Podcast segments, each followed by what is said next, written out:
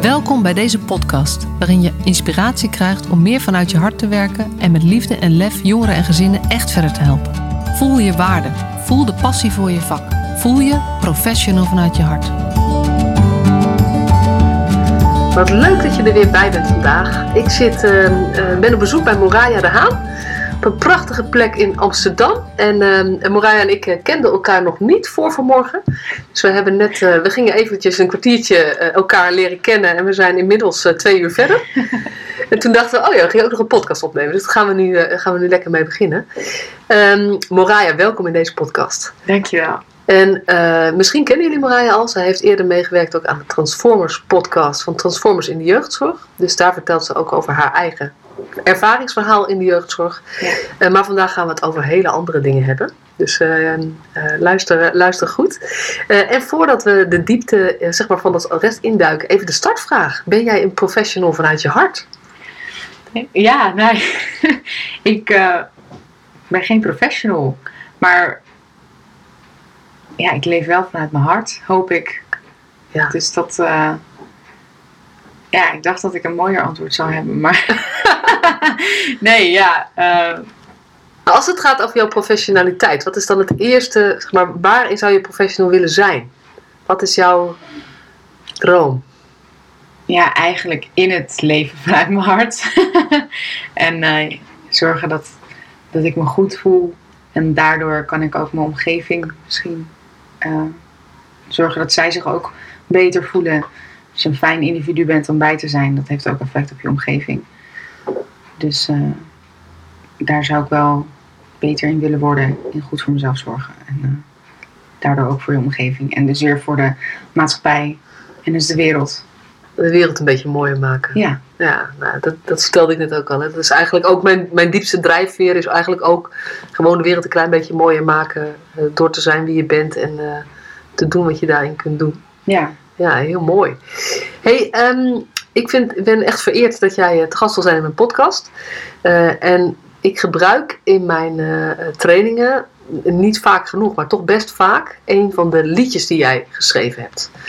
En uh, uh, ik weet niet of bij jullie al een bel was gaan rinkelen, maar uh, Moraya die schrijft liedjes. en het heeft tot nu toe één nummer echt uitgebracht. Ja, klopt. En dat is het nummer Dossier 107. Yes. En gaan we er eerst naar luisteren of wil je er eerst wat over zeggen? Nou, ik kan er wel nog wat over vertellen.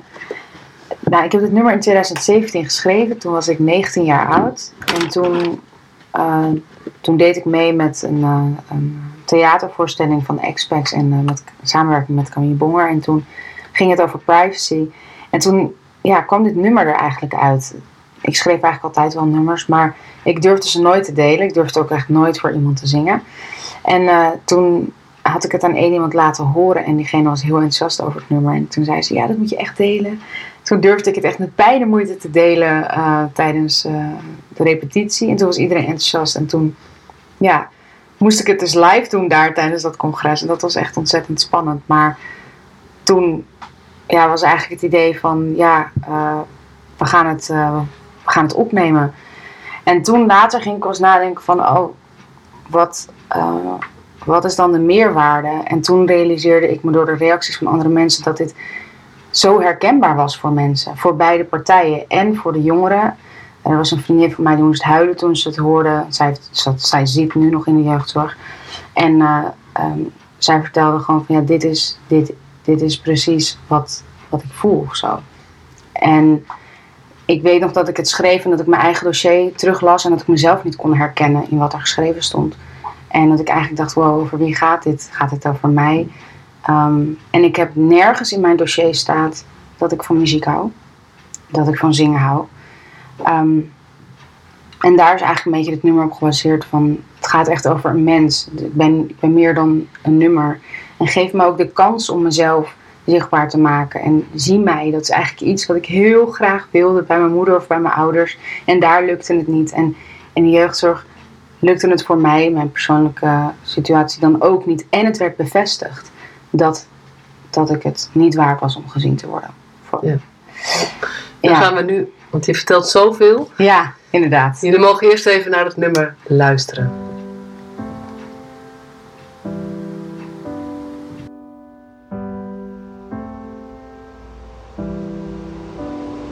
Dit ben ik, een bestand ontstaan in 2007. Allemaal in Arial te lezen.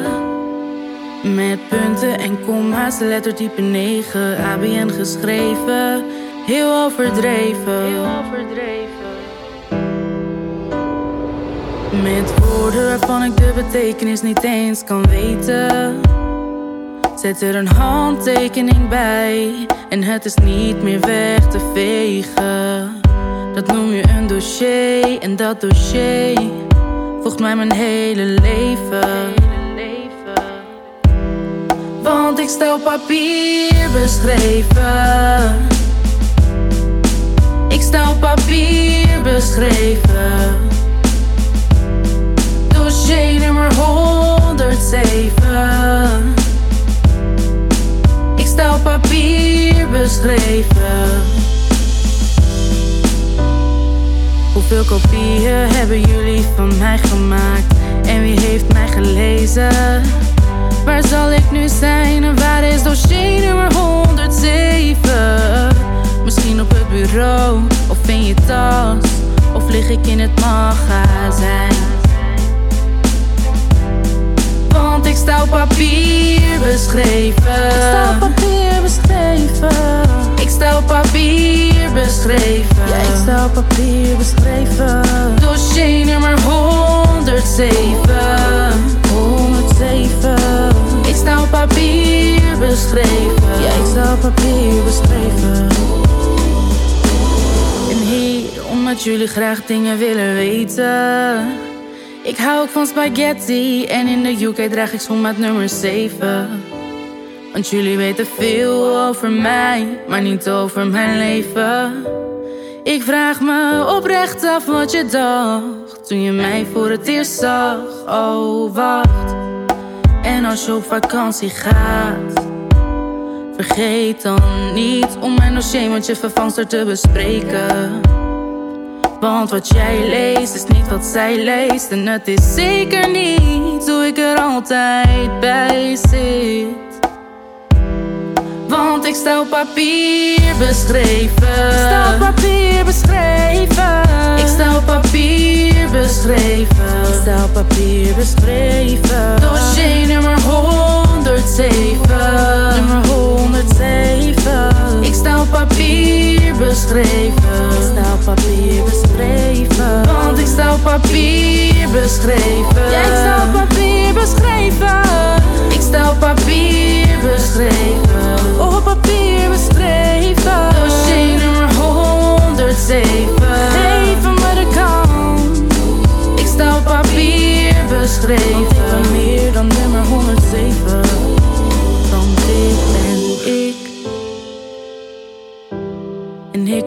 Meer dan nummer 107. Nou ja, weet je, iedere keer als ik het hoor, ja, de tranen stromen niet over mijn wangen, maar ze, ze prikken wel in mijn ogen en, en soms eh, ook wel. Want wat heeft het voor jou zelf betekend om dit nummer op te nemen en, eh, eh, en uit te brengen? Nou, ik, toen wist ik eigenlijk nog niet zo heel erg goed ja, wat er eigenlijk gebeurde. En zo, ik was er heel erg blij mee en enthousiast over dat andere mensen er enthousiast over waren. Maar mijn hele gevoel van dit, dit betekent wat, eh, geen flauw idee hoor.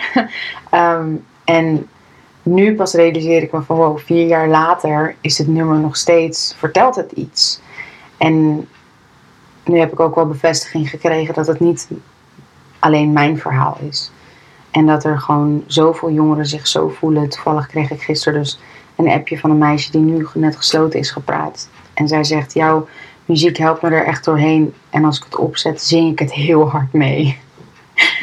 en eh, ja, ik, ik vind het dus heel erg waardevol dat ik een stem kan hebben voor hen die op dit moment niet het gevoel hebben dat ze een stem hebben.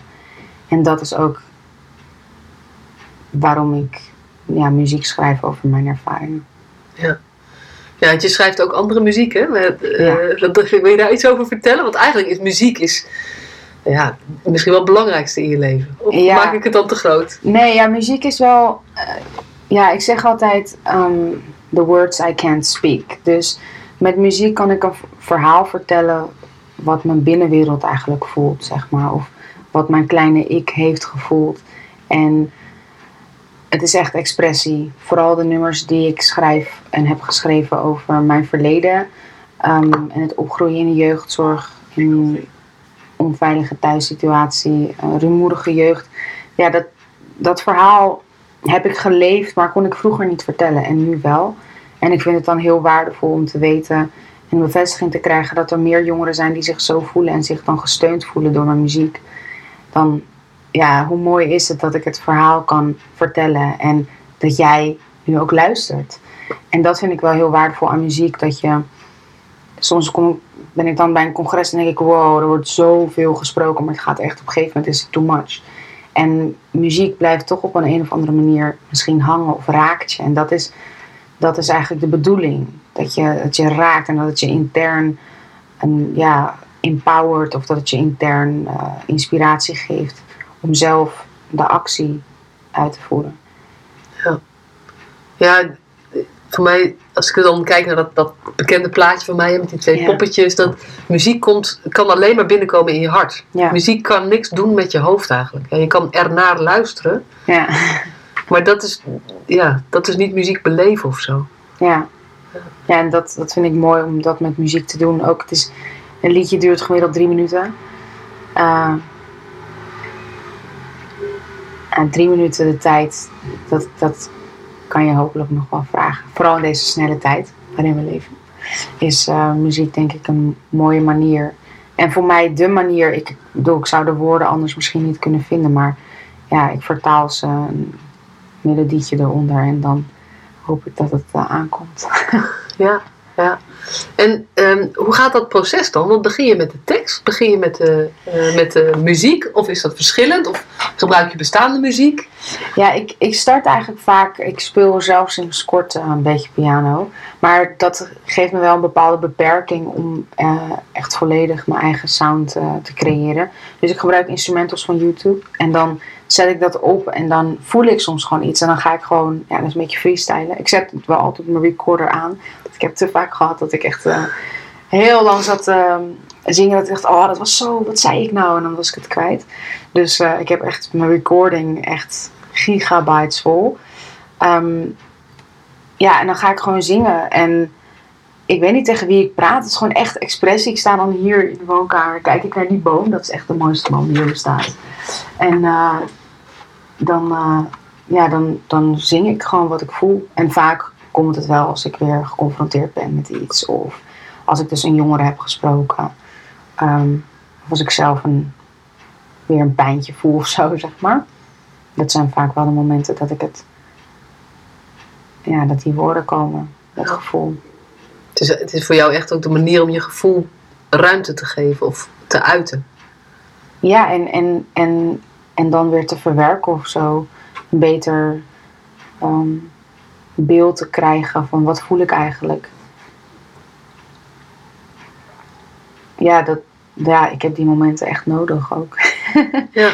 ja, Ja, het is wel grappig, hè? want er zijn natuurlijk zoveel mensen die zeggen: Oh, ehm, zingen of zo, dat moet je mij echt niet laten doen. Of, eh, Ja.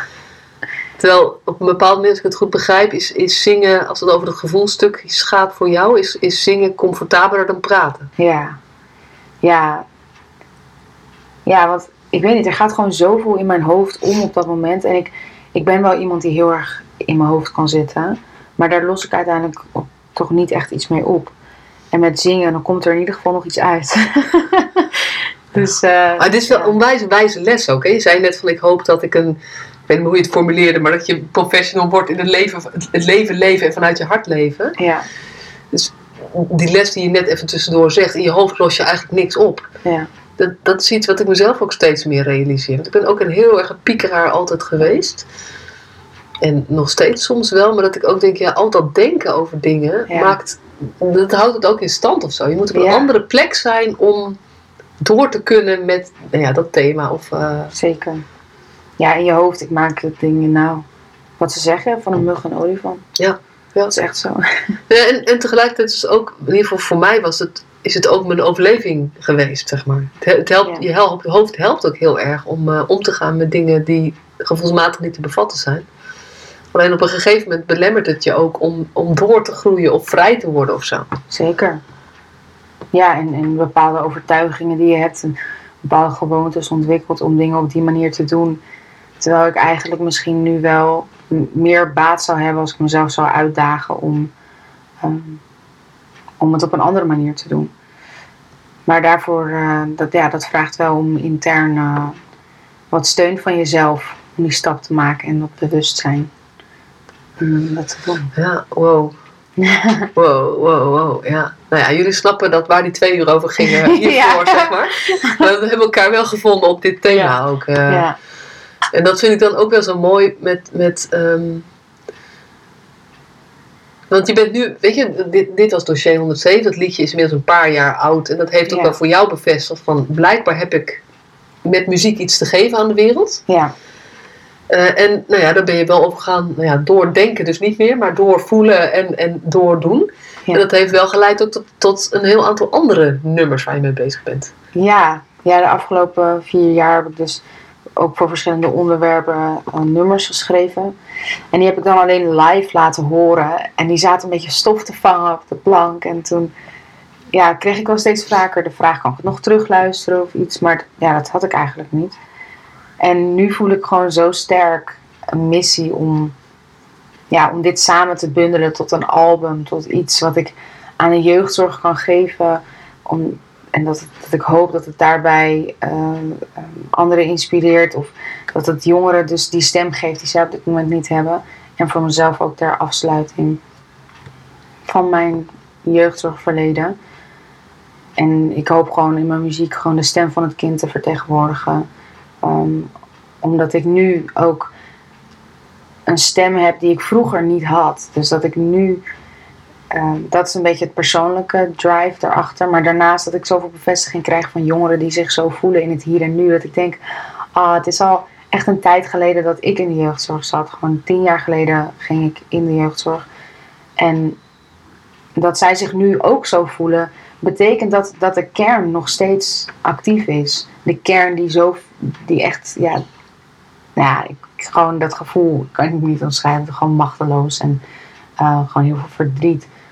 Als dat nu nog speelt, dan eh, hoop ik dat mijn muziek kan bijdragen om daar samen met alle andere mooie initiatieven zoals jij, met je mooie missie, dat het samen eh, toch die beweging op gang brengt om, om de kern ja, op te lossen, is misschien eh, heel groot, maar bij te dragen. Ja, ja precies. Het, als je het gaat denken van waar het naartoe zou moeten, dan wordt het zo groot dat ik zelf ook niet meer weet wat ik moet doen. Dus ik probeer het altijd maar om te draaien en te denken, nou ja, iedereen die hierdoor geraakt wordt, Ja, door iets wat ik doe of iets wat jij doet. En of het nou een jongere is of een ouder die zich gehoord voelt. Of Ja. een professional die denkt, verrek, eigenlijk kan ik hierin best wel eh, eh, een stapje anders doen of zo. Die soort zelf voelt van ja, dit is eigenlijk, we zouden dit anders kunnen doen. Daarmee maken we, van, maken we het gewoon mooier. Dus eh, Ja. Ik denk ook dat het een vorm is van, pardon, een vorm is van heling voor, voor alle drie de partijen als je het eh, bekijkt vanuit de professionals die dit werk ook ooit gaan doen. En ik geloof dat er een reden is waarom je dit werk ooit bent gaan doen. Misschien heb jij ook op bepaalde momenten je niet fijn gevoeld. Of heb je zelf al een moeilijke jeugd gehad. Of heb je een interne missie om de wereld inderdaad een stukje beter te maken. Ehm, ouders die staan machteloos, die willen misschien een betere ouder zijn. Die hebben hun eigen jeugd. En de jongeren die zijn eigenlijk ja, de, ja, je, mag, je mag het zo zeggen hoor. ja, de dupe van. eh, eh, ja, ik zeg dus inderdaad wat ik net ook zei: dit onrecht zonder schuld. We zouden het misschien allemaal beter willen, maar in het hier en nu doe je het beste wat jij denkt dat het beste is. Dus doe je wat kan. Maar het kan. Het stukje helen door erkenning en herkenning te krijgen voor je gevoel is voor iedereen helend. Om dan vanuit daar, ja, vervolgens dan de actie die jij zelf neemt als professional in je werk of in je eigen privéleven. Jij, dat is een beetje het lastige aan dit werk als sociaal werker. Je bent geen timmerman, je hoeft niet de spijker op de juiste plek te slaan en dan zit het bankje in elkaar. En je bent met mensen aan het werk, steeds weer iemand anders, andere gevoelens, ander verleden. Dat, jij bent het instrument en dan moet je ook gewoon heel goed jezelf kennen en voor jezelf zorgen. En dat, ik kan me zo voorstellen dat dat ook een hele moeilijke eh, ingewikkelde reis is als professional om dat, eh, om dat te doen. En ik, wie weet helpt mijn muziek daar ook weer bij. Dat, dat, ja, dat je misschien je, je eigen kleine ik, om het maar zo te zeggen, nog wat beter moet omarmen. Om vervolgens die kinderen weer te zien in hun onschuld. Dat ze daar gewoon misschien als pubers zitten te hangen. Ja. Maar dat mogen ze ook gewoon even puber zijn. Ja, ja. Ja, dat is, dat is waar we het ook van tevoren over hadden. Dat, dat, eh, dat ik ook, ook zie dat dat gebeurt. Dat gewoon de jongeren, ehm, en we hebben het nu even over de jongeren die uit huis geplaatst zijn bijvoorbeeld. eh, en die wat lastiger gedrag hebben of wat moeilijker bereikbaar zijn. Dat we als, eh, als systeem gewoon zo erg kijken naar hun gedrag en daar ook op reageren of zo. Terwijl dat gedrag is niet, zeg maar, is niet waar het over gaat. Het gaat over datgene wat, ja, je kan zeggen de oorzaak is, maar misschien nog wel wat eronder ligt. Want het is niet eens de, wat de aanleiding is geweest voor het maar het gaat over het gevoel wat eronder zit. En dat is wat jij eh, met dit, dit liedje, en ik heb nog een paar liedjes van je gehoord, waar jij, waar jij echt. ehm, het is de stem van het kind, maar wat jij heel erg mooi doet, vind ik, is ehm, woorden geven aan het gevoel van de kinderen die in een situatie zitten waar ze nooit zelf voor gekozen hebben. Ja. Nou, mooi, dankjewel. Je het zegt dat. eh, Want, want ik denk, ik vind zelf ook wel eens van zeggen, van ja, we moeten niet naar gedrag kijken, maar we moeten kijken naar de oorzaken van gedrag.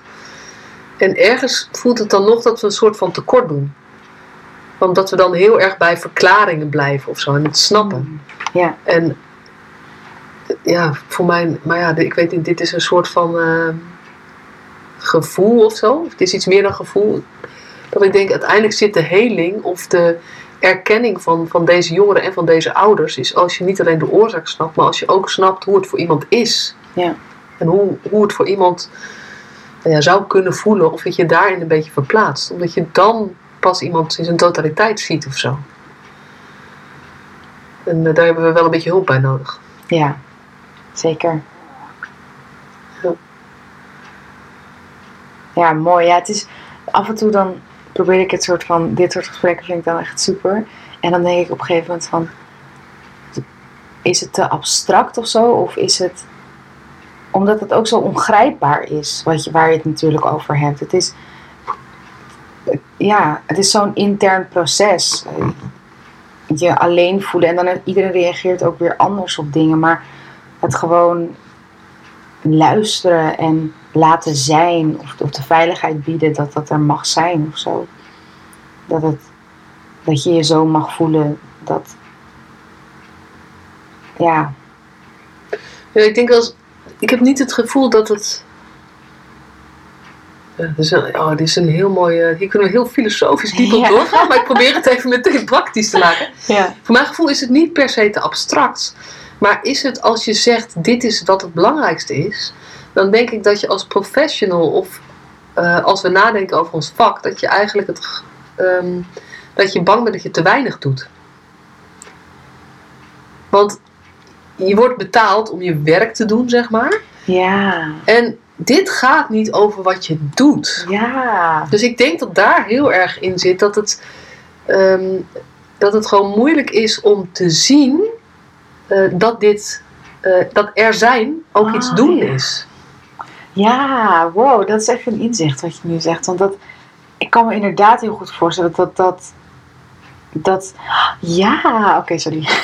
maar dat je inderdaad van, ehm, ik heb bijvoorbeeld heel gauw het gevoel als iemand aan mij vraagt van, ja, eh, zullen we afspreken? Dan denk ik altijd, ja, dan moet ik wel iets bakken als iemand komt, dan moet ik wel eten maken. En als ik dat dan niet heb gedaan, dan, dan denk ik, oh, diegene vindt het helemaal niet leuk hier. En dan zegt diegene, maar dat jij er gewoon bent. Dat is... En dan denk ik ook, oh, maar nee, moet koekjes bakken of taart of moet, moet iets voor jou doen. En dat dat dan, wat jij dan nu zegt, van, dat is misschien ook wel eens het gevoel dat, dat je dat inderdaad als werk zijnde dan helemaal niet, dat, dat jij in je aanwezigheid en in je luisterend oor en in een spelletje doen of whatever, dat dat al voldoende is. Dat dat het is of zo, zo op sommige momenten. Dat, Ik denk dat daar heel erg de kern zit. In dat, Ja. dat veel mensen, veel professionals het gevoel hebben dat als zij. Weet je, en is dit het gevoel of zijn dit overtuigingen? Dan kunnen we het hebben. Ja. Maar Ja. ergens in je lichaam of, whatever, of in je hoofd gebeurt dat. Dat op het moment dat jij ehm, een dienst hebt op een groep. En je kiest ervoor om die, die middag mee te gaan hangen op de bank. Dat je niet werkt. Ja, wow, grappig. Dit had ik echt nog nooit zo bekeken. Dus dat, en vanuit die drive, weet je, dan heb je het over transactionele analyse, over wat zijn drivers. Weet je, een van de drivers is werk hard. Zeg maar, veel Ja. mensen hebben de overtuiging, ehm, ehm, alleen met hard werken ben ik goed genoeg. Dus dan is het heel lastig om, wat in jouw beleving niet hard werken is, Ja. om dat als genoeg te ervaren. En zeker als je ervoor betaald wordt. Oh, maar wat zonde. Want waarom is het zo zonde? Nou, ik vind het toch zo gezellig als je op de bank komt zitten. Toch? En als je een spelletje doet. En als we gewoon, gewoon een rondje lopen. Gewoon kleine dingetjes. Dan gaan we een knutselwerkje maken of zo. En wat maakt dat verschil dan? Want, want weet je, dan word je niet geholpen. Zeg maar, dat is even, ik vertaal het even ja, naar, de, ja. eh, naar de hulpverlening. Hè? Ja. Want ik snap dat je het gezellig vindt dat ik hier ben. Dat is al heel mooi. Maar Ja, maar je, jij ziet mij. Dat stukje één op één aandacht bijvoorbeeld. Als we, als we samen weet een spelletje gaan doen of iets. Dat is waar ik behoefte aan heb. Dat is wat ik niet... Althans als ik in mijn situatie spreek dan. Hè, wat ik eigenlijk nergens kreeg. Uh, ik voelde me gezien omdat je mij zag. En er hoefde even niks. We konden gewoon even zijn samen. Dus het zit die één op één, want dat hoor ik nog wel eens, van gewoon één op één aandacht. En dan hoor ik er wel eens achter. Dus ik plan elke week een mentorgesprek. Nee. Nee joh, dat is toch allemaal zo, zo statisch en zo ingepland. En, en oh, ik zal nooit mijn leven niet vergeten dat ik dan naar het kantoortje moest. En moest ik op die stoel. Nou, ik ging alleen maar rondjes draaien. Ik dacht, zijn we klaar hier? Want dat moest voor jou. Dat gevoel had ik, dit moest voor jou. Dus het zijn juist die spontane dingen, gewoon in het hier en nu. Je ziet misschien dat ik gewoon, weet ik veel, dat ik me verveel of zo. En je zegt, hey, heb je zin om, zullen we even een rondje lopen? Ja, ja, is goed. Of misschien zeg ik wel nee, misschien gaan we iets anders doen, misschien niet, misschien laat je me met rust. Maar eh, gewoon in het hier en nu reageren, gewoon zijn, niet afspreken, inplannen. Want dan heb ik het gevoel dat het voor jou moet. Ja. En dan zit ik daar weer voor jou in plaats van dat er iemand voor mij zit. Of dat we gewoon, dat je mij ziet.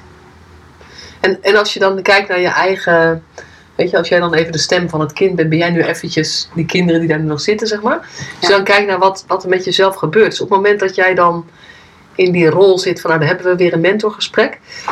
Is dat dan ook wanneer het moeilijker voor je is om iets van jezelf te laten zien? Als Omdat je- jongere? Ja, Ja, nou, er gaat niks uitkomen. Het ligt eraan wat voor band ik natuurlijk met je heb, dat eh, sowieso. Maar ja, de setting eromheen speelt gewoon mee in, in wat, je, ja, wat je wil bereiken. Of je dat dan ook gaat bereiken. Ja, voor mij niet. Ik bedoel, het was gewoon weer zo'n gesprek of zo'n fasekaartmomentje, een reflectiemoment af. Ja, nee, dat doe ik allemaal voor jullie. Laat ik het maar zo zeggen. Ehm, nee. Dan ga je niet mij bereiken of... Ja, het gaat ook... Dat merk ik bijvoorbeeld bij mijn broertje. Het gaat echt op zijn tempo en zijn tijd. Wanneer hij er zin in heeft. Dat kan ineens om 12 uur s'nachts zijn. Dat kan ineens 7 uur s ochtends. Komen, komen alle verhalen. En de andere keer helemaal niks. Het komt wanneer hij die veiligheid voelt. Daar, daar moet ik ook niet aan willen trekken. Want hij voelt gelijk dat ik iets wil weten. Dat ik iets van hem wil. Dus ik, ja, laatst vertelde hij me ineens alles. Nou, ik weet niet of het alles was, maar een heleboel. En toen dacht ik, wow, oké. Uh, thanks. Dat vond ik best wel spannend. Maar toen wist ik weer van ja, hij had dit nodig op dit moment. En ik kon er nu zijn. Ik was nu het luisterend oor. Ik was nu veilig genoeg voor hem om het te vertellen. En we zaten gewoon, hij zat gewoon bij me op schoot en we zaten in het zonnetje. Dat was het. Dus dat, en die momenten creëren we denk ik niet vaak genoeg in de jeugdzorg om um, die spontane momentjes. Dus weet je, ik weet niet of, het, je de stoute schoenen ervoor nodig hebt, maar anders doe je stoute schoenen aan en zeg een keer: Kom, zullen we een rondje lopen? Of zullen we eens een spelletje doen? Of zullen wij eens even samen naar de winkel? Of weet ik veel. Doe eens enthousiast. Ik kom even bij jou chillen op de bank. Precies. Want ik ben eigenlijk zelf ook best moe. Bij Ja. wijze van spreken. Doe dat soort normale kleine dingetjes die, ja, daag jezelf eens uit om dan eens niets te werken als jij het gevoel hebt dat het geen werk is. En enjoy it even better, want dan heb jij ook eens even een momentje rust. Maak het jezelf niet te zwaar, want wij, die kleine dingen maken echt het verschil. Die, ja, dat soort momenten zal ik nooit meer vergeten met bepaalde mensen. Die, ik ging een keertje uit eten met een groepsleider. Nou, weet je hoe leuk ik, weet je hoe leuk ik dit vond? Ik voelde me, nou, ik, ja. En was dat dan met de hele groep gepland? Nee, nee, nee, nee, dat was met mij. Oké, vertel eens hoe dat ging. Weet je, dat weet je vast ook nog. Ja, dat, de, die, eh, dit was dan eh, eh, een hulpverlener. En hij, ja, hij is gewoon echt, een, ik ben helemaal fan van hem gewoon. Omdat hij gewoon, ik had gewoon het gevoel dat hij mij zag. En eh, hij kende een leuke tent, een kaassoufflé, eh, nee, kaassoufflé, een kaasfondue, pannetjes. En eh, dat kende ik wel bij mijn moeder en zo, maar ik had, dat nog nooit uit eten gedaan. Ik zei, ja leuk, dat gaan we doen. Nou, eerst denk ik, oh ja, is goed, dat gaan we doen, weet je wel. Ja, leuk. En dan geen idee of het echt gaat gebeuren. Dus, maar het gebeurde. En eh, we gingen voor mijn verjaardag gingen we naar, naar die tent, gingen we daar uit eten. En ik voelde me gewoon een normaal mens. Een keer, of de moeite waard om in het openbaar überhaupt mee te zitten. En eh, dat ik jouw tijd waard was om, om, eh, om twee uur kaasfondue te doen. En vet onhandig met zo'n prikkertje en een broodje, maar lachen joh. Ja. En dat zorgde gewoon, ja, ik ben hem gewoon nooit meer vergeten daardoor. Dat, hij zag mij op dat soort momenten. En dat zijn van die zulke kleine dingen. En En wat Ja. het grote verschil, dit was geen interventie. ja, Dit was zijn enthousiasme. En jij reageerde ook enthousiast. En hij dook daarop in, zeg maar. En hij heeft er ook nog wat mee gedaan. Want er zijn natuurlijk al Ja. meer van die momenten dat mensen het wel zeggen. ja, Maar dan wordt het uiteindelijk ingewikkeld en dan gebeurt het toch niet. Of dan wordt het alsnog tot een interventie gemaakt. ja, Want als gezegd, als hij bij wijze van spreken vanuit het enthousiasme een week later was gekomen. Goh, nee, we moeten dat even gaan inplannen. Want het is ook wel goed, want het past in je, hulp, in je behandelplan. ja, nee. Dan, nee. Dus, dus daar zit het eigenlijk vooral in. Om het, om het te normaliseren. Want je Ja. zegt ook van ik voel me gewoon even een normaal mens. Ja, Dat is wel. Oeh. ja, maar ja, dat gevoel had je gewoon niet vaak of zo. Het was gewoon altijd het probleempje. Of pas als, er, als het goed ging, weet je wel. Of als andere mensen vonden dat het goed ging. Ja, beloning op gedrag. Ja. En, en dat zijn toch wel echt de momenten die ik nooit meer zal vergeten. Of die. ehm, ik snap dat het. Weet je, ik denk dan ook wel weer vanuit de visie van een professional misschien. Of de rol. Dat je dan. eh, mm, misschien het gevoel dat je andere jongeren voortrekt of wat dan ook. Maar daar, daar moet je even niet mee bezig zijn. Want het gaat nou eventjes niet daarom. En dat los je dan wel weer op. Dan, weet je, ik denk dan alleen maar, oh wat leuk, ze doet dat. Met iemand anders. Oh, dat wil ik ook een keer, weet je wel. Eh, dus dan, dan creëer je misschien weer iets heel nieuws. Een hele andere energie, een hele andere vibe, een hele andere... Dat, dat die jongeren weer anders naar je gaan kijken in een positieve zin. Ik ga niet uit dat het iets negatiefs oplevert. En weet gewoon dat je dat ook wel weer aan kan, wat het dan weer van je vraagt. En alsjeblieft, weet je, op Groupon kan je heel goedkoop uit eten, mocht het geld een probleem zijn. Go for it. Echt gegarandeerd dat de jongeren dat nooit meer zou vergeten. Echt bij deze, als je dit hoort, daag jezelf uit. Ja. om- Maar doe het op een moment dat jij zelf denkt, ja leuk. ja, En niet omdat je het in die podcast gehoord hebt en denkt, nou dat lijkt me een goed idee om, die om dat eens als interventie te proberen Ja. om te kijken of het mijn band kan verbeteren. nee, nee. Want dat is denk ik het grote verschil. ja, Doe je het als interventie, en dat is dan even mijn woord dat ik nu hier heel lekker Ja. aan toevoeg. Maar doe je het als middel ja, of doe je het omdat jij voelt, hé, hey, dat lijkt me leuk of dat lijkt me goed of dat wil ik graag. ja. Want dat is denk ik wat het verschil maakt voor Ja, jou als, als jongere. Ja, het zijn, weet je, ken je een jongere en je weet, nou, diegene vindt, weet ik veel, fietsen heel leuk. Nou, doe eens een keer, ja, zo ben ik dan, hè. Dan ben ik spontaan, denk ik, oh, kom, we gaan een rondje op de fiets. Lachen, joh. Of eh, ik, een meisje die vertelde dat ze dus eh, van yoga houdt. Had ik een yogamatje gekocht. En eh, Ja. ja, dat, dat Ja. zijn van die kleine dingen dat je op, dat je aansluit ook bij, bij diegene. Daar voel je, voel je gezien. Mensen wisten dat ik bijvoorbeeld van muziek hield. En mijn stiefvader die had toen een muzieksessie om een mu- muziekje op te nemen. Nou, ik dacht, ik zal mijn leven niet meer vergeten. Omdat hij wist dat ik dat leuk vond. En hij was mij niet vergeten of zo. Hij liet zien dat hij dus aan mij had gedacht. Hij had over mij nagedacht. Hij had iets voor mij bedacht. En ik kon helemaal niet inbeelden dat iemand dat ooit voor mij zou doen. En dus ik voelde me zo geliefd en gezien op dat moment. En ik denk dat die momenten zijn zeldzaam, maar zo helend. Om, dragen zo bij aan, aan een gevoel van eh, je goed voelen. En je geholpen voelen, je gezien voelen. En begrijp ik dan goed dat ehm, de groepsactiviteiten die je organiseert voor de gezelligheid leveren niet dit gevoel op wat jij nu bedoelt? Die vond ik ook leuk. Vaak. Maar niet dit gevoel inderdaad. Dat het, dat het Niet dat jou- helende stuk. zeg Ja, dit was weer onderdeel van het, ja, het plenaire gedeelte, om het maar zo te zeggen. Ja. Van, van hoe de groep in elkaar zat. En natuurlijk is het stukje eh, interactie of mee, dat ik mee mocht beslissen over wat we gingen doen. Tuurlijk, eh, dat, dat zorgde ook wel voor een soort groepsgevoel. Ehm, maar niet, niet dat hele, dat ik.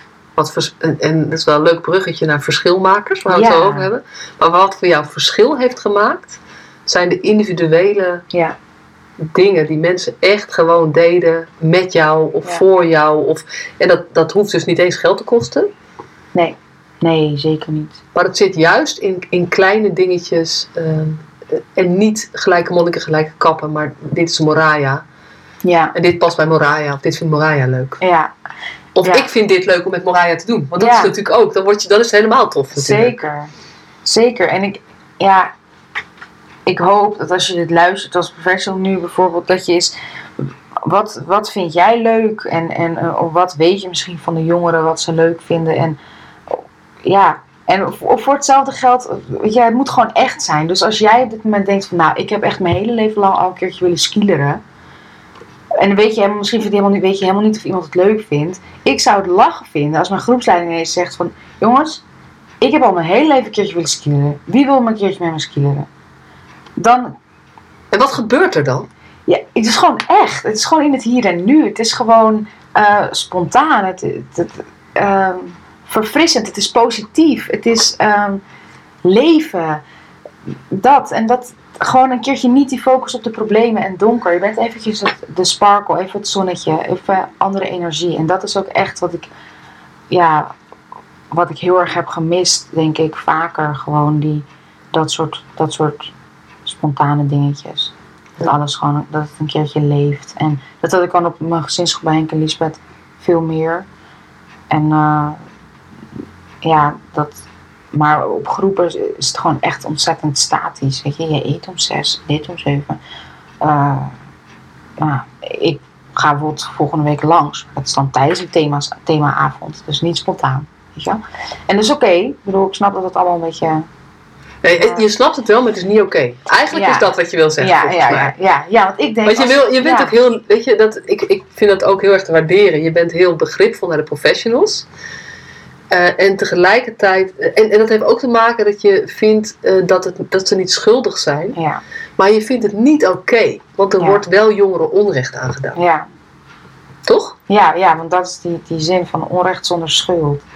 Maar wel, Het leven zit Ja. in spontaniteit en niet Ja. in structuur. ja. Ja. En natuurlijk heb je structuur nodig. Ja, ik bedoel, ik had er ook baat bij om te weten, nou, om zes uur eten we bijvoorbeeld. Maar die regel staat dan wel. Weet je, eromheen, eh of die nou, ja, eromheen is ook alles in- ingekaderd. En ja, En, en ja, mijn interpretatie daarvan, of zoals ik het vaak zeg, probeer uit te leggen als ik trainingen geef, is daardoor gaan ook jongeren een beetje dood en gaan niet meer nadenken. Eh, terwijl we ze eigenlijk zouden willen helpen om te leren leven. Ja, toch? Je wilt Ja. toch juist dat, dat toch echt, er zitten echt breinen, er zijn echt zoveel waardevolle dingen die zij ook hebben. Dat wil je toch eruit laten komen, maar die ruimte geef je eigenlijk niet door alles in te kaderen en dicht te timmeren. Ja. En ook het spontane leven, het ontdekken wat je leuk vindt, eh, het ontdekken van het leven. Ik zeg eigenlijk, weet je, wil jij mij de wereld leren? Want ik heb geen idee, maar nu krijg ik een soort van dichtgetimmerde soort van doolhof, weet je wel. En geen idee waar ik uiteindelijk uitkom. Ja, op en eigenlijk wordt er heel vaak bevestigd aan de zijkant welke problemen ik heb. Ga ik me vervolgens gewoon gedragen naar mijn problemen. En dan weet ik eigenlijk helemaal niet wie ik zelf ben. En dan als ik 18 ben, laat je me los en moet ik het alsnog uitvogelen. Dus ik denk dat het heel waardevol is dat er professionals zijn.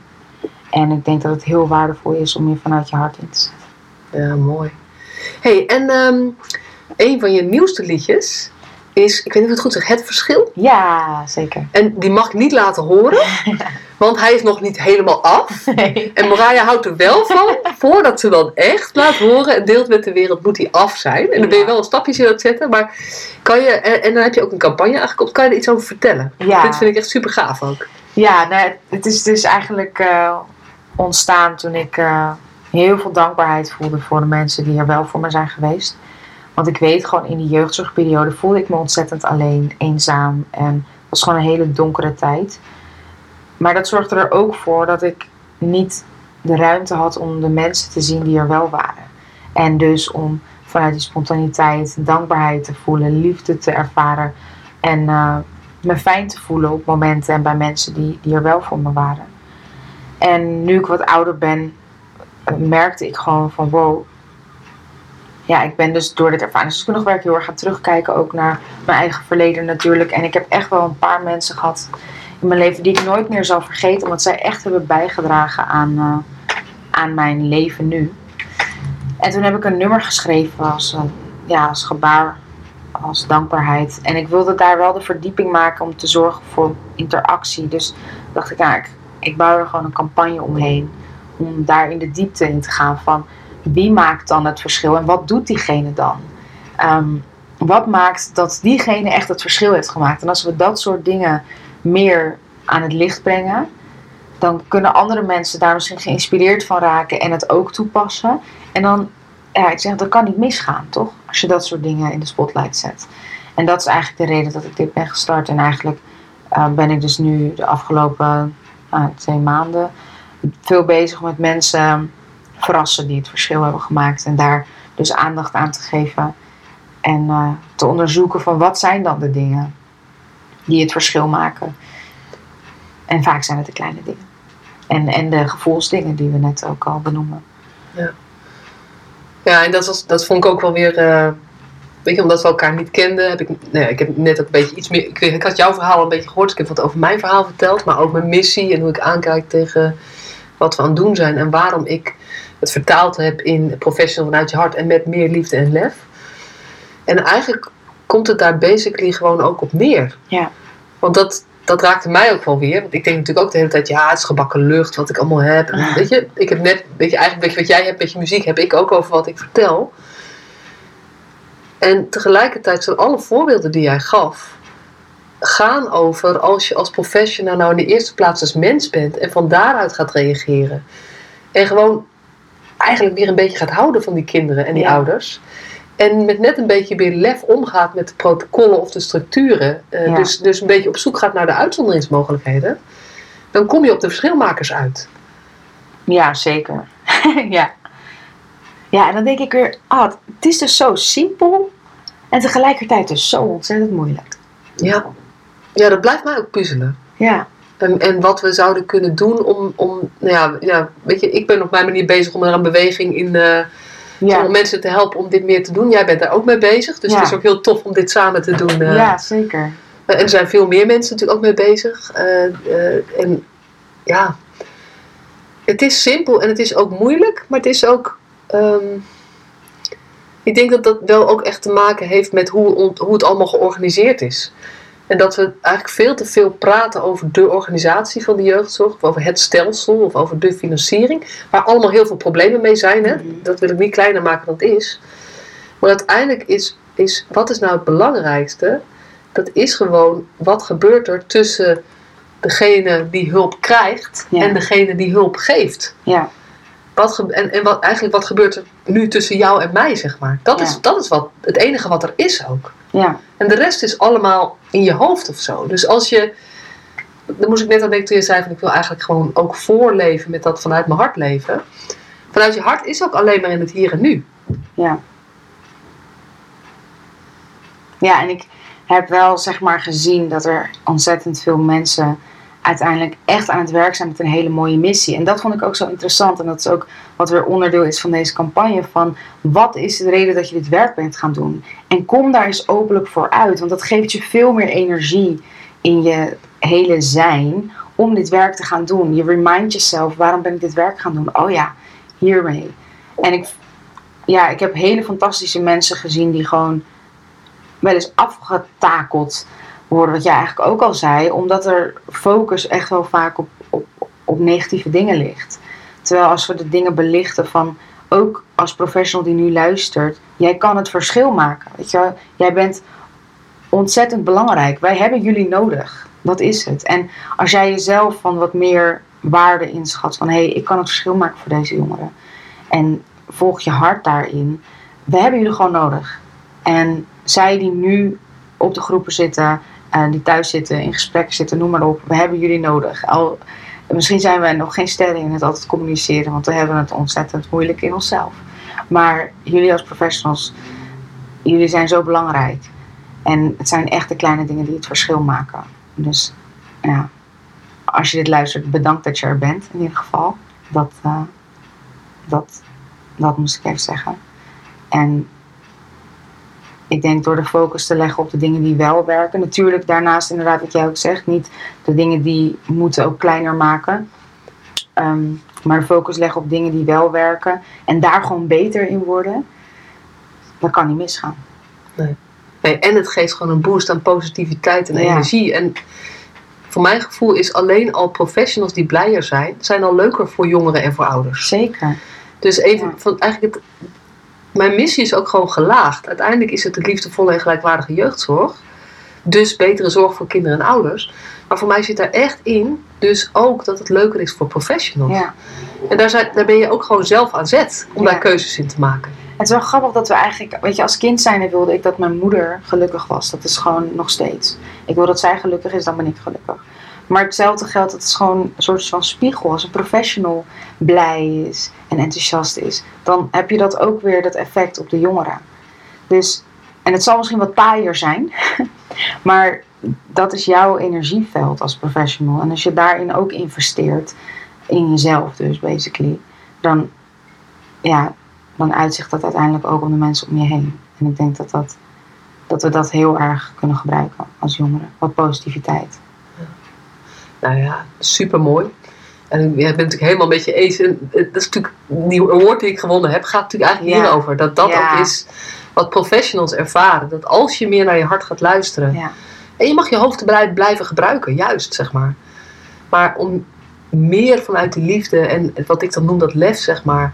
Ehm, als je dat gaat doen op een manier die bij jou past, dan ervaar je ook meer positiviteit. Ja. En dat merken jongeren dus ook gewoon meteen. En ouders. Want we hebben, weet je, omdat jij jongeren bent geweest, is dat natuurlijk logisch. Maar dat geldt echt net zo goed voor het werken met ouders. Dus uh, heel mooi.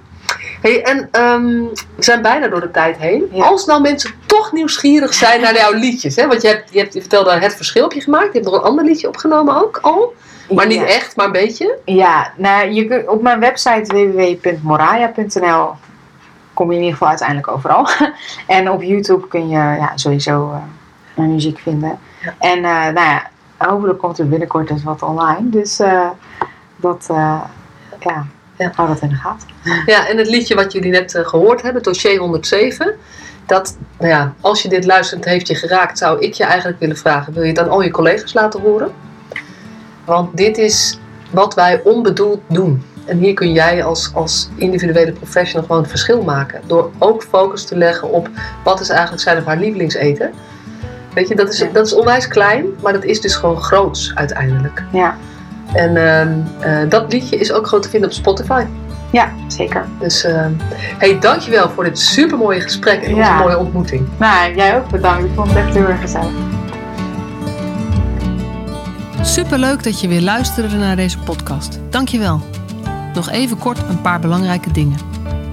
Ten eerste, het is mijn missie dat de jeugdhulp weer een sector wordt waarin bevlogen, liefdevolle professionals jongeren en gezinnen echt verder helpen. Daarom maak ik deze podcast voor jou. Wil jij deel uitmaken van deze beweging van Professional vanuit je hart, waarin professionals elkaar steeds opnieuw inspireren? Begin dan met het lezen van mijn boek. Je kunt de eerste hoofdstukken helemaal gratis lezen. Ga naar professionalvanuitjehart.nl/slash boek. Ten tweede, wil je alle podcastafleveringen overzichtelijk onder elkaar? Abonneer je dan op deze podcast. Klik in je podcast-app op de button subscribe of abonneren. En elke keer als er een nieuwe podcastaflevering gepubliceerd wordt, ontvang je automatisch een berichtje. Ten derde, ondersteun je mijn missie? Geef me dan een review via je podcast-app, bijvoorbeeld iTunes of Spotify. Op die manier kan ik nog meer professionals bereiken. En ken je een collega voor wie deze podcast ook interessant is? Dan zou het super zijn als je hem of haar de podcastaflevering doorstuurt. Bijvoorbeeld door de link te kopiëren via Spotify. Ik vind het altijd heel leuk om berichtjes te ontvangen van luisteraars om te horen wat je van een podcast vindt, of als je misschien vragen of suggesties hebt. Of als een aflevering je een bepaald inzicht heeft gegeven of er iets in beweging is gekomen.